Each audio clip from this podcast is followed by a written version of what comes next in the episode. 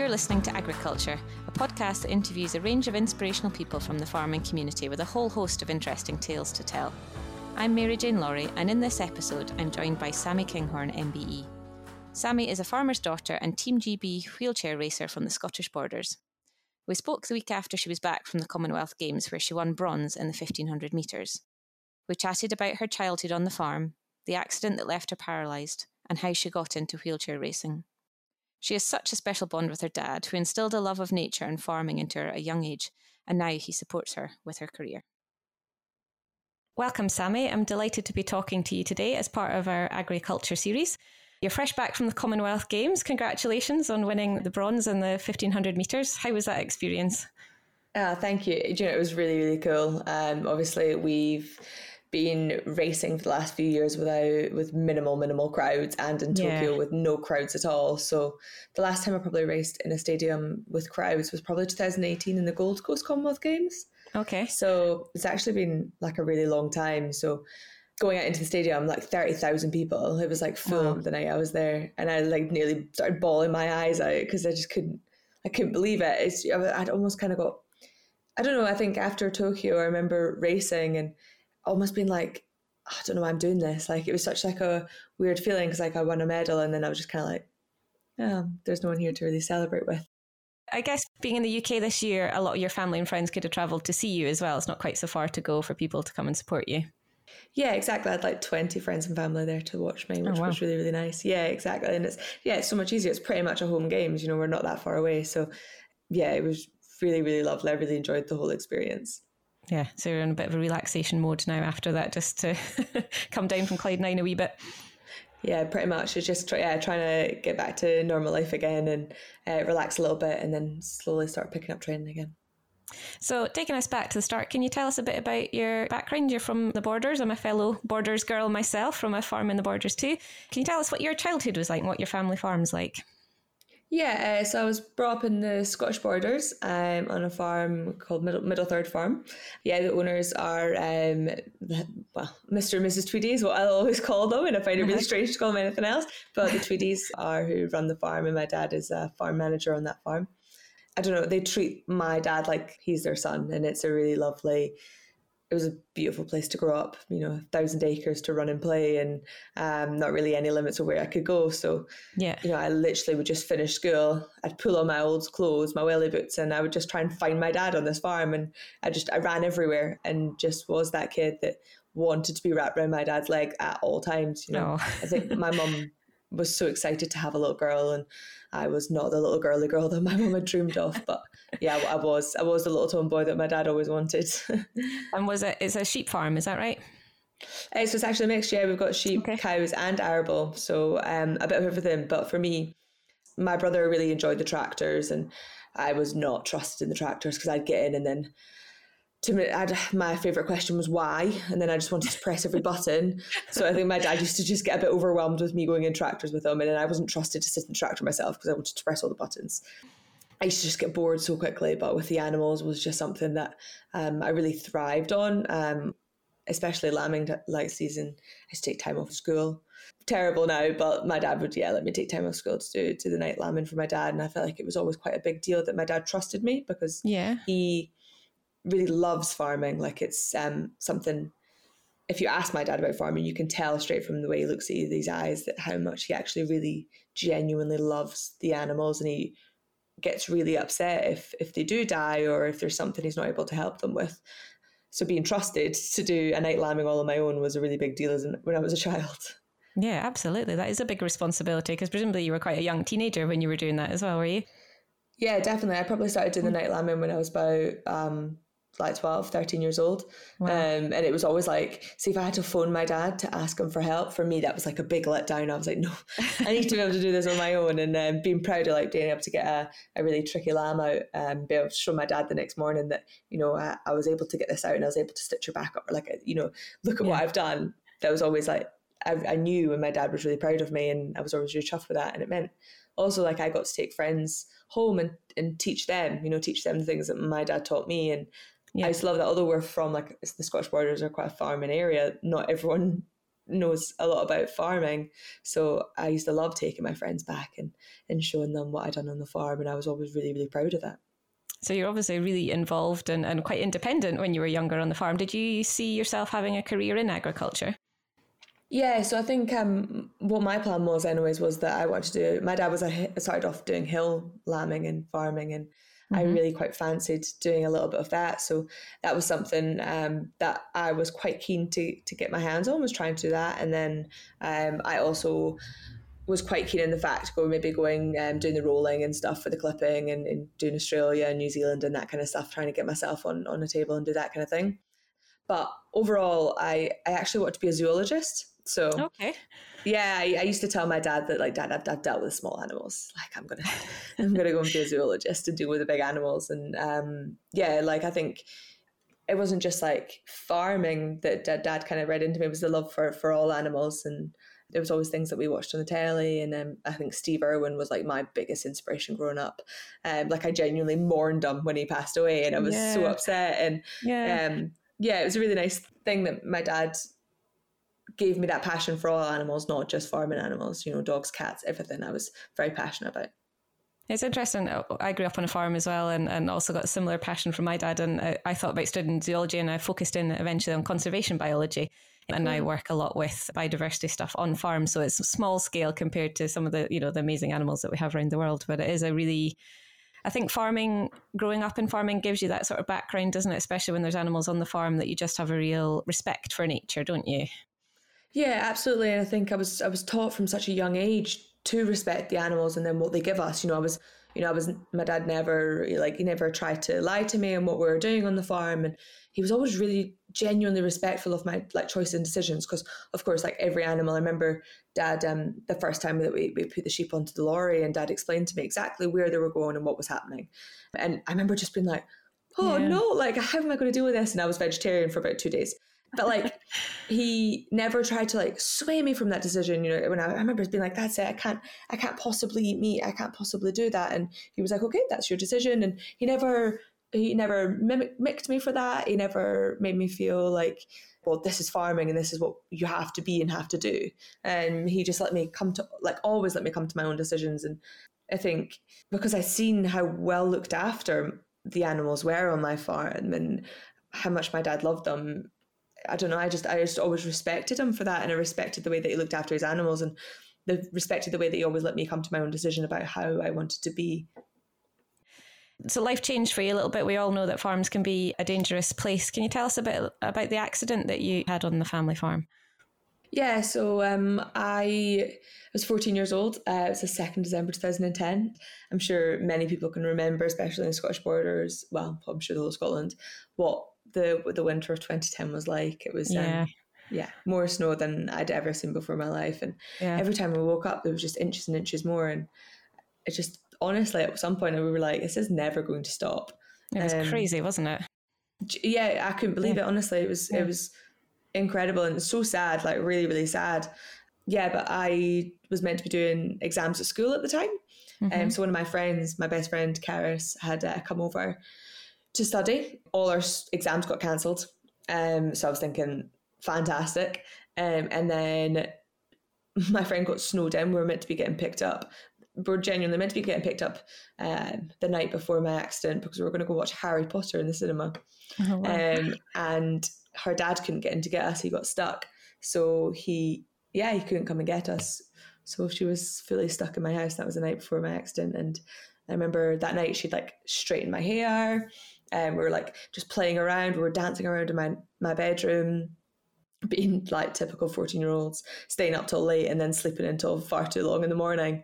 Um, and I remember my dad waking us up and just saying like, "We've had so much more snow. Can you please come help us out? Like, pretty much dig out the dogs because." He obviously couldn't do everything himself. So yeah, we got changed quickly, got up and went outside, and it was just like devastation. I think like we had like nine to ten foot drifts, like you couldn't see the sheep. Dad was trying to move them into the forests, trying oh, to help all the animals, and it was just um, really, really horrible. And the, even the dog kennels, like we were just trying to get the snow out of the dog kennels and trying to put them somewhere warm. And wow, they, yeah. I don't know. I just I remember all the animals genuinely just looking quite panicked and quite scared, and my dad looked terrified. Didn't really know what to do either. Um, but yeah, so I, I walked down to the farm with my friend to, to pick up some more dog food. And as I was on my way back up, my dad was driving behind me in a forklift. And um, yeah, still to this day, I have absolutely no idea because it's not something that I'd never done before. I was always um, taught about the dangers of machinery. Um, and machinery is nothing I was that interested in. It's nothing I never went anywhere near. I was always a very, very curious child. But I was always kind of told that they don't have any mercy for human life, so you don't touch them. Mm-hmm. Um, mm-hmm. And my dad kind of told me pretty plainly that. Um, but for some reason, um, probably just showing off, being a 14 year old in front of my friends, in front of the other kids in the cottages, um, I climbed onto part of the forklift. So okay. I um I jumped onto the part just where um like the boom uh, joins onto the forklift. So I was in like the the joint of where the, the arm comes out of the forklift. Okay, like right underneath the boom, basically. Yeah, right oh, underneath. Wow. Yeah, yeah, right wow. in the, the right in the joint. Um, yeah. and, and still to this day, like me and Dad will talk about it. And I'm like, because Dad didn't stop at any point. Um, mm-hmm. I have no idea how I got on, um, yeah. but I remember I started to walk really slowly in front of him, um, just trying to put him off his job a little bit, just annoying him. And he was beeping his horn, and we were laughing. Um, and then as my friend walked off to the side, I just decided to jump on. I was certain that my dad had seen me, um, absolutely certain. And he started to like bring the boom down. He started to carry on his job and clear the snow. And I remember feeling the immense amount of pressure on the back of my neck. I remember doing this like frantic laugh because I, I I thought he was joking. Like I thought because my dad done silly things like he'd hang us over stuff and be like oh like that kind of things. And I thought yeah. he was joking, and I was like, ha ah, like this really strange, frantic laugh, um, but just panicked and started to get more yeah. and more panicked and panicked as the pressure just grew and grew, and yeah, and just screaming, dad, dad, dad. Um, and then I watched as the shuffle hit, hit the ground, and I remember just closing my eyes um, and genuinely believing in that moment that I was going to die. I think like before I wasn't I wasn't scared. I wasn't. Um, I wasn't in pain. I was. I was genuinely really angry. I was. Um, yeah. Really upset with myself and angry because it was just like, you're an idiot and you've done this to yourself. Like you're gonna die. Yeah. everything like it. I'm sure it only have. I'm sure it was a second it happened but to me it went so slowly. And I remember like having every thought, thinking, "Gosh, I'm going to die right now," and my dad's going to have to try and live with this. Like my dad loves his job, but he loves me more. And I've ruined yeah. both of these things for him. And it was guilt. It was genuinely like a sickness in the pit of my stomach was the first feeling that I felt before before fear, before anything else. It was it was genuinely guilt. And I remember closing my eyes and just thinking, okay, this is this is it. Just being disappointed in myself. Um, Dad shoved up some snow and then he started to bring the, the bucket up again. And I remember seeing the light um, like come like piercing in because at this time my head was like pretty much in my crotch, like I had been completely crushed in half.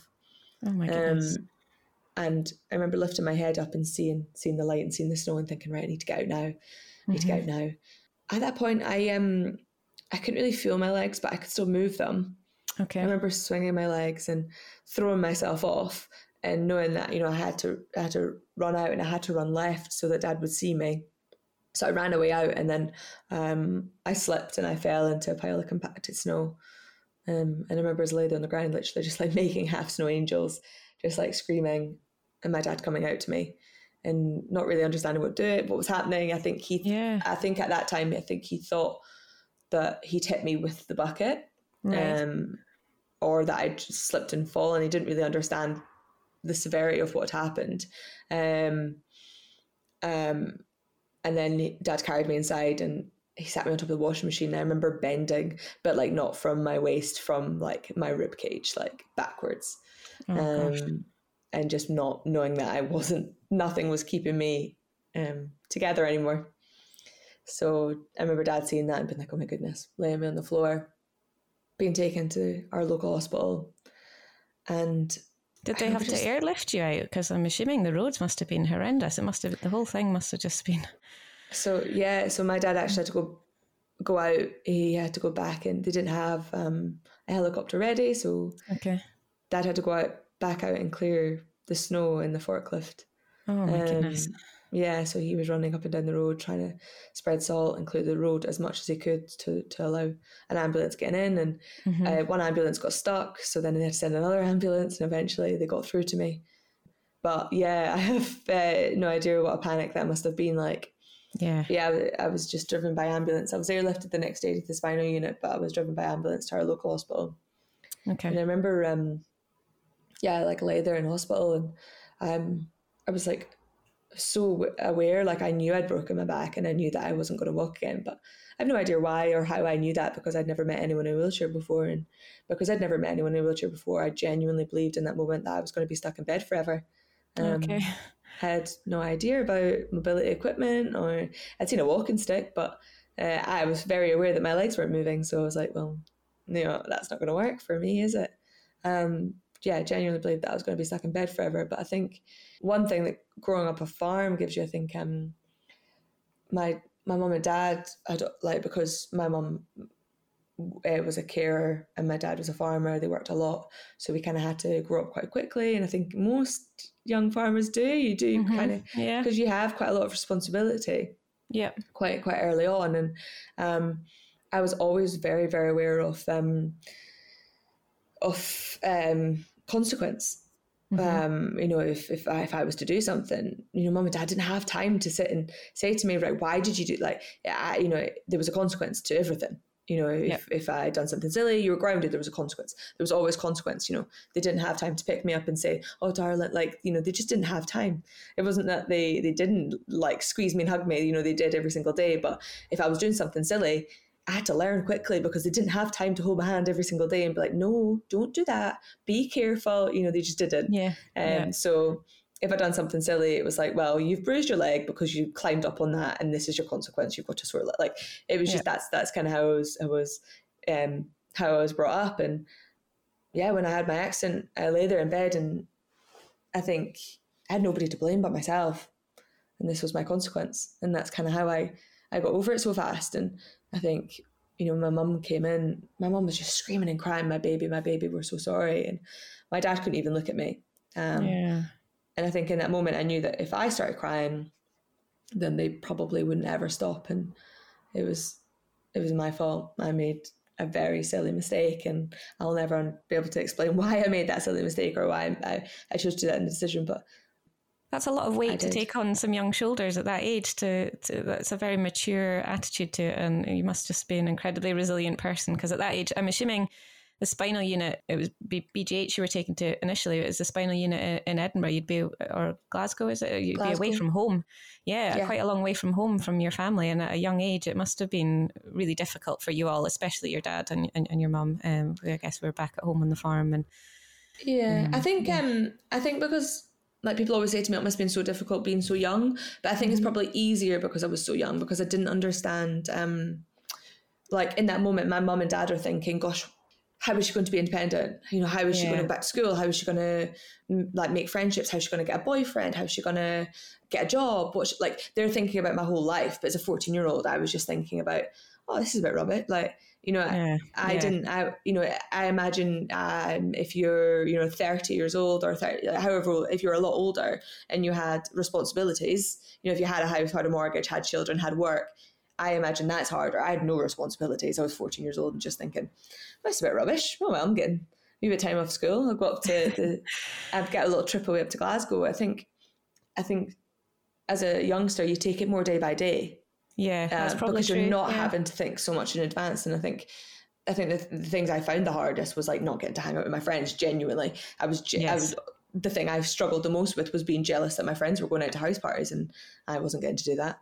But I got to meet so many incredible people and um, start this really strange school life. But especially when you're in the spinal unit, you're in this bubble and you're not really aware of things being different because everything's adapted in the spinal unit.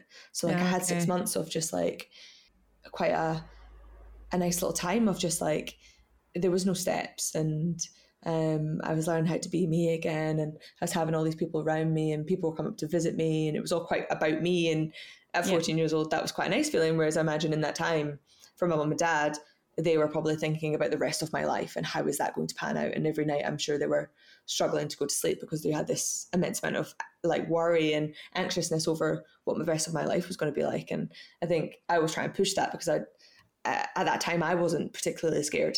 I wasn't particularly, you know, and I don't want people to think, I don't know, feel sorry for me. I think, i I think sometimes I get upset that people forget about my mom and dad and what they must have been feeling like because I imagine yeah. that was so much harder in that moment um, than it was for me. I think after I left the hospital and there was a lot more barriers put in my way and I had that like, oh my gosh, I, I am a bit different and I had to learn how to to go back into my old life. Then that time was probably a little bit more difficult for me. Um, yeah. But in then six months. Were you able to go back to school and things? Yeah, I was really lucky um, that I had literally we just got a brand new school. Um, because oh, that's right, yeah. Because I went to Dun Berwickshire High School in Duns as well, and we were in the old building across the road, and then they built built a brand new one, didn't they? So were you one of the first sort of years to go in? Yeah, so I actually went to Earlston High School. Oh, okay. But it was the same same thing. They they built yeah. that, yeah, they built the brand new school. So I'd literally just went into the new school um, a few few oh, wow. months before. So it was a lot more accessible and and yeah, just better yeah, designed. I, yeah, I wouldn't have been able to go back to the old school, which would I think would have been a really really difficult thing to do. Um, oh, yeah, absolutely. Have, like, have to find somewhere else. So, going from hospital and, and your rehabilitation and back home, how did you then get into athletics? So, I when I was in the spinal unit, there's this thing called the Spinal Unit Games. happens every year in um, in April, and it's down in Stoke Mandeville where obviously the Paralympic movement started, and it's all the hospitals in Scotland, England, Wales, and Ireland, and they all come together. I think they select about ten patients of that year, um, and they compete against each other. Um, and the way they win okay. is you try out as many sports as you can. You literally get the sheet, and it's like a little ticky sheet. Um, mm-hmm. And when you've tried a sport, you get a tick on it, and then whatever hospital has tried the most sports and gets the most points, and they kind of point you on um, how good you are or how much oh, you've tried, that kind yeah. of thing. But it's yeah. it's yeah, it's literally just like you get to meet because I think for me, especially in Glasgow, there wasn't that many youngsters. Mm-hmm. Whereas mm-hmm. um, throughout the rest of Britain, I got to meet a few more younger people like me and just different people and people with closer levels of, of my injury. And you see the, the widespread of how everyone deals with it completely differently and meet people that are just having a laugh about it or you know it just i don't know it it was it was amazing it was probably you know it was a life-changing weekend for me it was going down there and i tried every sport i remember when i first went in it was like i was in awe of all these sports that had been adapted. And i was mm-hmm. like why don't i why don't i know about this? Why didn't i know that this could be adapted or this could be but you just if you've never never seen it you have no idea. And uh, honestly i couldn't believe it. I remember the last day we were going down to triathletics and i remember just being like i can't run. And i don't know what you're expecting me to do because that's all i thought athletics was. Yeah. And i seen a girl going around in a racing chair and i remember um, being like speechless and that's not something I am very often. It's another gift I got from my dad. I can't just leather on for hours on end. Um, yeah, I was genuinely speechless. And I think the reason that I was was because that girl was really, she was really fit and active. She looked really cool. I was, by that time I was 15. That's all I cared about was being cool. Yeah. Um, and it wasn't a major disability to kind of staring you in the face. I did, I never wanted anyone to feel sorry for me. You know, I want, I, I'm very proud of where I've come from and I'm proud to share my story. But I want people to see my story and say, gosh, wow, that's a shame what happened to her, but look what she's achieving now. Um, I don't want yeah. just to be known as, oh, poor her. That must have been really difficult. You know, you know, I want people to appreciate that, but look what you're doing now, and that's incredible. And when I seen wheelchair racing, I, I just knew that that's that's what I wanted to do, and that's what I wanted to be. And unfortunately, it was really expensive. I remember going home to mom and dad had been like, "Mom, dad, don't worry, I've got a plan. I just need four thousand pounds. oh wow! Is that how much the chairs are? Yeah, my first racing yeah. chair, which is was a cheaper chair than than I have now, which is um, yeah. scary. But um, yeah. yeah. for for all the first bits and pieces, it was about four thousand pounds, which Gosh. um, yeah, it's probably like one of the things I was very lucky that I was brought up in a small area because people chipped in and helped and fundraised, and um, eventually got my first chair in um, in two thousand and twelve. So when you got that first racing chair, did you start training? Is there, I don't know, is there local clubs or is it sort of on a national level? How do you start getting into training? And, and once you decided that's what you wanted to do, what were your next steps? I didn't decide that I wanted to be a Paralympian because I still wasn't aware that that's what I could be. Okay. Um, I was just like, this is really fun. I want to stay fit and active. I always loved sport. Mm-hmm. Um, I like the people that I'm meeting. Um, and that's kind of why I started it. And there was a club in Glasgow, which I'm still a part of, um, Red Star. And I kind of went to meet that coach and asked them, you know, would you coach me? But I, I just pushed up and down the Borders roads. Did you? The little, yeah, the little road yeah. outside my mum and dad's house. I, yeah. I pushed up and down, and it was so hilly, and I still laugh today. Like I, I go out on cycles if we're back home with my, my dad and, and my boyfriend, and I'll literally point out to my boyfriend like, I cried on this hill. I cried on this hill. I cried on this hill because they're so steep. It's so hilly, yeah, and I literally yeah. was like, "I'm never going to get up these hills." And um, every time I went out, I got I got stronger. I got faster, and yeah, every morning before school, I, I pushed on the Scottish Borders roads. Um, and then my my mum would then drive me to Tweedbank track. Um, mm-hmm. Which is a really soft track.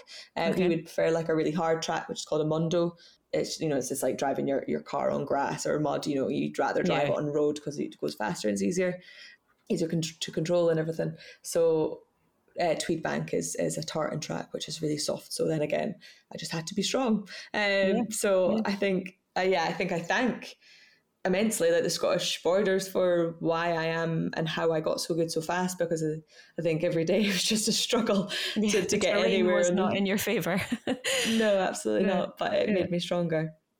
So, how did you then get into your first competition? What was your first chance at competing at something? Yeah, so my first um my first competition was London Mini Marathon. Okay. Which is is a race that happens before London Marathon, so it's a 3 mm-hmm. mile race for for under eighteen year olds. And I remember going down there. My, I remember I think my coach was like, "Oh, she'll probably do it in about twenty one minutes," and I I think I'd done it in about eighteen minutes, and I came second. And I did spend half of that time stopping and waving and thanking people, which I didn't tell my coach until the end. And then someone sent him a photo of me shaking someone's hand, and he was like, "What are you doing?" Properly like, stopped. You weren't even just slowing down. You just stopped. No, no.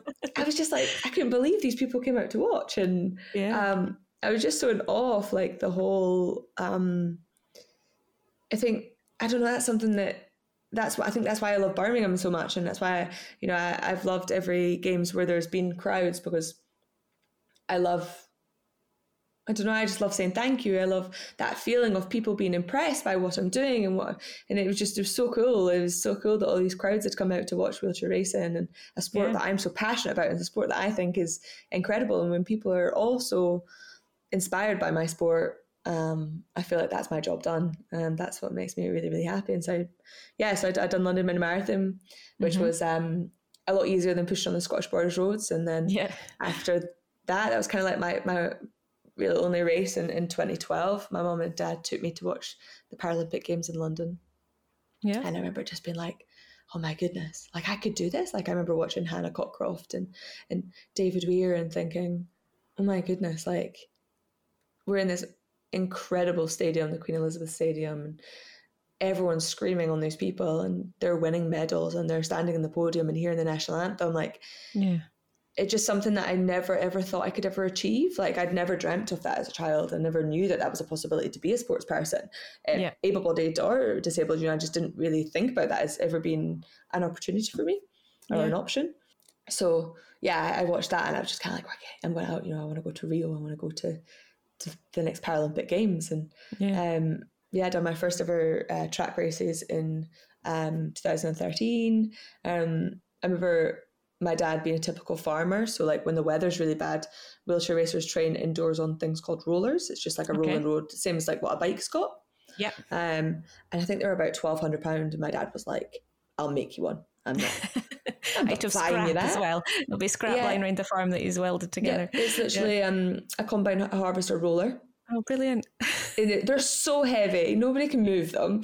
Uh, yeah, again, I think that's also another reason why I got so strong so fast because I genuinely couldn't move these things to start with, um, and I still oh, use them that. to this day. I still I use them to this day that's such a farmer attitude, isn't it? I'm not paying that. I can make that myself. I'll um, make it. I'll weld yeah. it together. Yeah. And you're like, Dad, just buy me some. yeah. but I suppose uh, overall, it's then made you stronger, as you say. And you've gone on to win multiple medals. It's just what what career you've had al- already. It must just be great looking back on what you've done and what's still yet to come. Yeah, it's it's it's mad. I think. Um, I don't. I feel, I feel like maybe when I retire, I'll probably take a moment and go, "Wow, that's really cool." I feel like just now I'm like, right, there's still more, still more, still more. You know, I've, I've never ever finished a race and gone, that that was perfect. There's always mistakes. There's like then there's always better equipment, or I could be more aerodynamic, or I could change this, I could change that. You know, it's the one percent that I could change to get mm-hmm. better and faster. And I'm, I feel like the day that I say that was perfect is probably the day that I will retire. Um, yeah. So I, I, I don't know if that's every athlete, but I find it hard just now, like to look back and be like, gosh, oh, I've really achieved things because I, I've not achieved everything that I want to achieve. So like for me, I'm like, that's great. Right, what's next? Here's what, what yeah. what's the next achievement. Super proud of my achievements. Like I, I am super proud of them, and I've had an incredible career. You know, I've, I've been double world champion. I've won um, a silver and a bronze Paralympic medal. You know, now a Commonwealth Games bronze medal, and I've yeah. traveled all over the world, and it's been incredible. Like I've yeah raced in front of massive crowds. I've raced in front of small crowds. I've raced in front of just my mom and dad, um, yeah. and it's been it's been insane. And it's this world that I never ever thought that was possible. Not something that I ever thought I'd do. And what's it like competing at that international level? How do you cope with the pressure? Because obviously you train and train and train for that that moment, and then you get there, and it's the day. How do you cope with the the pressure of knowing that everything is resting on the next few minutes or however long it is you're racing for? Yeah, I don't so much. Like I think for me, um, I love training. I love the hard work. I love. Um, I think because I seen my body at its very lowest and, and wondered how my body was ever going to recover. Like I, mm-hmm. I literally watched my legs whittle away to nothing, and then yeah. started to watch my upper body gets stronger and stronger and i love that. Like i really am definitely fully addicted to fitness and fully addicted to getting stronger and being better. And so yeah. I, I, love training. I, you know it's probably also you know uh, the farmer grit inside me you know I, I you know being naturally strong and, and working really really hard is just something that comes quite naturally to me. The racing wise, whew, that's terrifying. Because it is, it's like it's literally, you know, hangs in a balance of sometimes 16 seconds like wow. it's it's yeah. and it's it's one mistake it, that's it you know especially 100 meters you you mess up your start and you're you're out of the race um and that's really terrifying I'm, i do get very very nervous and mm-hmm. um i get so nervous think because I, I want to do is people so proud and i put a lot of expectations on my shoulder i think obviously saying before that i um yeah, I, I, love people watching me, but that's because I want to do them so proud, you know, and that's a lot of expectation to have on your shoulders and yeah, fully absolutely. aware of that. um. But yeah, so like I'm I'm sick before every race. I um, mm. get very very nervous, but as soon as I go out to the track and as soon as I see my family, so my dad whistles because um, I'm a, I'm just a sheepdog to my dad apparently. um, I'm genuinely trained to the whistle, um, which is sometimes embarrassing around other people. But my dad will whistle, and I'll be like, "Oh, there's my dad." Thirty thousand people, like, and My dad whistles. You I know exactly. Oh, that's easily. Amazing. Oh, not a brilliant. problem at all. And yeah. Um, so my dad will. They'll literally do yep the one short beep, um, and I'll be like, "Oh, there's my dad." Um, so you just, um, you just know he's got he's behind you then. Yeah, and yeah. at that moment, where I think probably like the rest of my family, that's probably the moment that they're most nervous. That's the moment I relax. And then as soon as the gun mm. goes, like I'm in my element and I love it and I finish, I'm like, yeah. let's do that again. And then you yeah. wake up next day and you're like, oh no, I need to do it again. Oh, gosh, it's a build up, I guess, isn't it? It's the anticipation of, of that moment. And then once you're there, it's easier to deal with, but it's it's all the build up to it, isn't it? Yeah, yeah. And if I, I think I found like I've now found ways to like cope and deal with it. And I think like the one of the biggest thing is just accepting that that's the way I am because I used to mm-hmm. get so mm-hmm. frustrated, like, why are you being sick? Why are you so nervous? And it's like, I'm nervous because it means a lot to me and I want to do well. And that's okay. And this is the person I am. And accepting that that is the person I am instead of fighting it. Because it's, it's just like, I would just put myself down by saying, like, you know, that you're pathetic. This is ridiculous. What's happening? Instead, I, I instead of say things like, you know, you know, this means a lot to you. You've trained really hard for this you're going to be sick and that's okay and then you'll just eat some more food and you'll be fine. And i just kind of make sure that i'm really organized. I lay out my clothes yeah. like in order of like what item i put on first. I m- make sure that i can control the controllables you know that's all i can do. You know I, I can't control how everyone else is trained. I can't control the weather. All i can control is my equipment and myself. So and I guess that comes from experience as well, isn't it? Now that you've done multiple races and big events, you now know your little routines that are going to help you with coping with that stress. Yeah, definitely. And I think it's, it's, it's just all the forgiving forgiving yourself. Like I think people get so worked up and not being good enough or or acting a certain way. Why am I acting this way? And instead it's just like, you know what, you just need to forgive yourself for feeling it's okay to have the feelings and feel a certain way about things. Absolutely. So, alongside your medals, you've recently been awarded an MBE as mm. well. Congratulations. And how did that feel to get that sort of recognition for your contribution to sport? Crazy. Like, I remember, like, my mom's terrible at opening my mail. Um, and I was like, I was away racing, and my dad was there, and um, mom was like, like I could hear her. She was like, "You've had this really exciting letter." As she's opening it, um, does it have like a royal crest on the front? So the anticipation yeah. was probably killing her. Yeah. so she was far too yeah. excited. So she's literally yeah. on the phone to be like opening this letter. Yeah. And um, she's like reading it out, and she's like, "Oh my goodness, you've been given an MB! Oh my goodness!" And then I'm like with my my, my partner and um, my dad, and I'm mm-hmm. telling them, and then I'm telling someone else, and then she's like, she reads to the end, and she goes, "You're not supposed to tell anybody." And I'm like,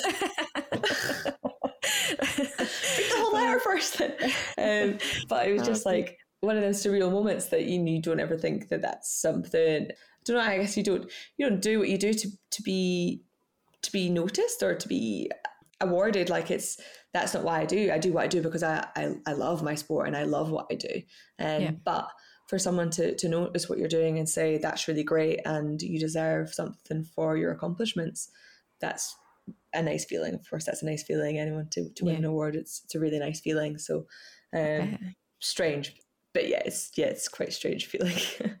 so how how involved are you on the family farm now? I guess it's probably quite hard to fit in around all your training and competitions.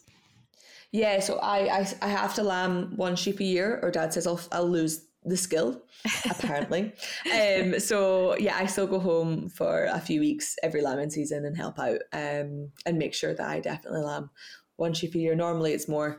Yeah, it was it was funny this year because so I would phone my dad if I was struggling and couldn't get a lamb out, and you know because if it was a big lamb, it was it was stuck. My dad will phone me because his hands are too big, and it's it's not. There's no better feeling than when my dad phones me. And then like, you. Yeah, so I literally got that this year. I went home for the weekend, and, and dad phoned me, and he was like, "I need your little hands. Come here." Because the, the lamb was just too big, but like I think I love that moment when it's just me and my dad, like working out an awkward situation, how to get this lamb out and how to get it out as fast as possible and to not lose, you know, the sheep or the lamb. And I always look at my dad in that moment and I'm incredibly proud that we have that connection and we work together yeah. over that thing. And it's a really really nice moment especially when he has to ask for my help. And when i get out as well. It's nice to have that relationship when uh, a lot of farming families have to work together it gets a bit fraught especially sort of stressful times like lambing. So it's brilliant you've still got that relationship with your dad especially during stressful times. So increasing diversity and accessibility in, in farming can only be a good thing. How do you think the farming community could be more accommodating and make agriculture more accessible to everybody? Yeah, I think that's something that's probably um, it's not something I'm aware about is like farmers with disabilities. Um, mm-hmm. It's I, I think I met one woman um, when I was in hospital. My physio introduced me to a lady that, that was still a farmer, and but that's it. I've never heard a story since. Um, yeah. which I think is pretty ridiculous. It should be something that's um, celebrated as, as something like because it's not easy. I remember the, the woman that I met, she had like a, a little pulley system to get her in a tractor. And I'm like, there must be an easier way yeah. than you hauling yourself up a pulley cord. But I yeah. think that's that's a, that's probably also the farming way. I'll do it myself. I'll find out a way. Yeah, um, she probably probably but, welded it herself out of scrap, didn't she? yeah, but I feel like um, it'd be awesome to see more stories, and I think it's it's yeah. um, it's seeing is believing, isn't it? You know, it's um, that's that's the main thing. And if you don't hear about it or see it, then people don't know that that's something they can still achieve or do. So, what sort of adjustments have your family had to make, if any, to allow you to help out on the farm? Is there special equipment that you can get? You know, how does your wheelchair cope with the lambing shed? Yeah, so I've had to get a, a new uh, d- uh, wheelchair with uh, mm-hmm. big chunky tires and okay. a thing called a freewheel, which yep. is um, it takes off the, the front two casters off the ground, so you're like on a it's like a bigger wheel on the front. Okay, yeah. Um, because I in the steading, with just a wheelchair like this, I used to fall out all like face first because oh, the little no. casters get caught and then you just fall on your face. Yeah. So um, having a chair with a free wheel on the front, meaning that mm-hmm. I can mm-hmm. go over like rough terrain, is probably like I literally say to any wheelchair user, get a free wheel because it's yeah. like it will genuinely change your life because you're not like anxious about falling out the front. Also, like having a quad with hand controls. Oh, okay. Was a big, big yeah. thing, you know. Yeah. Because I used to obviously just drive my dad's quad and I had to drive it with like a stick. And I was like, I don't think this is safe. So we bought me a quad with, with hand controls and things, which like made me feel so independent, so incredibly independent. Gates are obviously incredibly awkward. But then I have seen the gates that you can just drive up and over. Um, oh yeah. Um, yeah. And that's a lot easier as well because like how do you open a gate if you can't get close enough, like the amount of gates that I've dented and dad shouts at me because I just like drive up to open it and then just drive into it. well, a lot of farm um, gates don't open easily at the best of times, do they? They're quite often tied with baler twine and, and propped up with a stub at one end, and you just yeah. I've never yeah. seen a new gate. I no. feel like I've never in my life seen. Uh, they must have been new at some point. Yeah, like, they're they're all rusty now, and you have to normally lift them up or stand on them, yeah. and yeah, exactly. Wait to open them. Um, yeah, I think that's like the, the the few things, but there's um there's lots of things that we've just had to like find ways of adaptation, like um, catching sheep. I have to. Dad like leaves me a bigger pen at the top, and uh-huh. I can have to chase the sheep into that pen. Once it's in the pen, I then just throw myself on the floor and then just hope I don't get kicked in the face and trying to get it to the ground. Um, but I can't obviously, I can't catch a sheep in a pen of other sheep. No. Um, I can't corner it. I can't do the whole dodging. I have to get it into a pen. And once I've got it in a pen, I can get onto the floor and I can get it down onto the floor myself. But I think um, for me, it was just like, I think it was so difficult for my dad. I remember the first time that I ever fell off my quad as well. Um, mm-hmm. We were chasing cows and, and you know, I uh, made the mistake of going too far past its eye line and it obviously darted. So I like tried to follow the, the cow and dart too. And um, my bike went one way and I went the other. So yeah. I just like fell off and my dad done the whole like, oh, I wouldn't normally go over and help her, but do I help her now? Like, and I could see I'm like, oh, ah. Um, yeah. But I think we just we made so many mistakes. I ran over my own leg with my quad because my foot oh, fell wow. off. So oh gosh, now yeah, like now my dad's like stapled, like well nailed, like his welly boots because obviously they're a lot bigger than my welly boots. Yeah. So he's nailed them onto the foot bits, but cut off the top so I can put my oh. feet inside them. Almost like a bike um, clip uh, to hold yeah. your foot. Yeah. Oh, brilliant. So, so I can put my foot inside them, but I think it's I think for anyone that is going back on a farm, it's you're going to be really frustrated. Like I found it the most like frustrating thing in the world is having to ask for help for things that I could just do on my own. You know, it's probably yeah. going to be difficult for me to run a whole lambing shed on my own, and sometimes yeah. you have to ask for help. But um, I feel like things could be a lot more adapted if yeah. it was spoken about. Um, and, and, safer because you've obviously had to find ways to adapt things yourself. And while the methods that you've found are working for you, it would be nice if there was safer ways to do it to prevent further accidents, like you falling off your quad or, or whatever.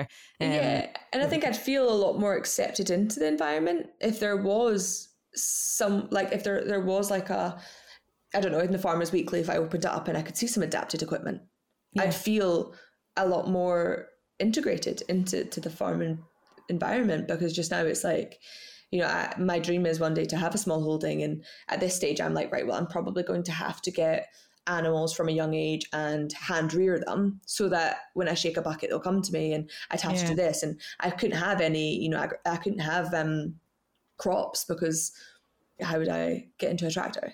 Because I've I've never been shown how or seen seen that that's possible. Yeah, and there, there probably is things out there, but as you say, they're not publicised well enough for you to know about them, which is obviously a barrier to people yeah. not knowing about things or creating their own adaptations, which are not as effective as what they could be if somebody had engineered it properly and made things more accessible for you. So, what drives you personally, Sammi? Then, why are you doing what you're doing? What drives me? Do you know what? I love what I do. I think that's what drives me. Um, I think again, it's it's my dad, and I feel like probably thinking that um, I'm just saying this because because of the show that I'm on and uh, you know what we're talking about in farming, yeah. but my dad has always taught me that life can be very short or life can be very long. So why would you spend any of that time doing something that you don't enjoy? And farming is really really difficult. Mm-hmm. Um, and this is honestly, I woke up every day watching a man go to do something incredibly difficult, but with a smile on his face, with a genuine smile on his face and a genuine passion for what he's doing. And I don't think you can live a, like a fulfilling life if you don't love what you do. That's why I do mm. it. I don't do it because I I want to min, win 100 million medals. Of course, I want to win medals. You know, I want to be the best yeah. in what I do. But I do what I do because I love it. You know, yeah. and I because I love it, I want to be good at it. And because I want to be good at it, hopefully that means I will win medals and, and be the best in the world. But um, ultimately, I'm passionate because I really genuinely love what I do. I love pushing my body. I love seeing myself change. I love traveling the world and meeting the people that I meet that are genuinely inspiring to me. You know, in, in disability sport, you meet some incredible people that were told, gosh, they weren't going to make it past two. And there they are thriving, pushing themselves in sport, pushing their body. And it's an amazing world to be part of. I think people probably think of uh, um, a world of disability as probably, maybe they think that it's a lot of sadness, but it's not. It's a lot of laugh, a lot of giggles, you know we take a lot of we take a mick out of each other we play tricks on each other we um yeah. we have a real laugh and because we're we were all told at some point that we can't and we won't, and we are and we are achieving, and it's um, a beautiful thing to be a part of. And finally, Sammi, what is success for you, and how do you measure it? Success for me, I think, is um, I think it's it's giving my all to something. Um, mm-hmm. I'm not someone that can juggle anything. Um, I want to give my all, and I want to, especially in racing, you know, I want to finish the race and, and be happy with how I achieved, mm-hmm. you know, closest to my personal best and, and not judge myself on, on other people or and the success of other people. I think that's quite difficult, especially for me going into an event and you're number one in the world and you're expected to win gold, but then you race and, and you're very close to your personal best and the person that beats you gets personal best. You're like, okay, I, I, I can't be angry at that because I that was the success for me because I'm very close to my personal best. That person was just better. Yeah, success for me is just being proud of my achievements and achieving what I know I can achieve is is the most important thing to me is knowing that when I do achieve things that I am the best that I can possibly be. Thank you so much, Sammi, for taking the time to talk to us today. You've just got such an inspiring story and such a positive outlook on life. It's been brilliant talking to you today. Thank you. Thank you very much for having me. Thanks for joining us for this episode of Agriculture. If you enjoyed this podcast, please like, follow, and subscribe to our show. Leave us a review to let us know how we're doing. And if you'd like to get in touch, you can find our contact details in the show notes. The Farm Advisory Service Podcast. Audio advice on livestock, crops and soils, environment, rural business, and more brought to you in association with the Scottish Government.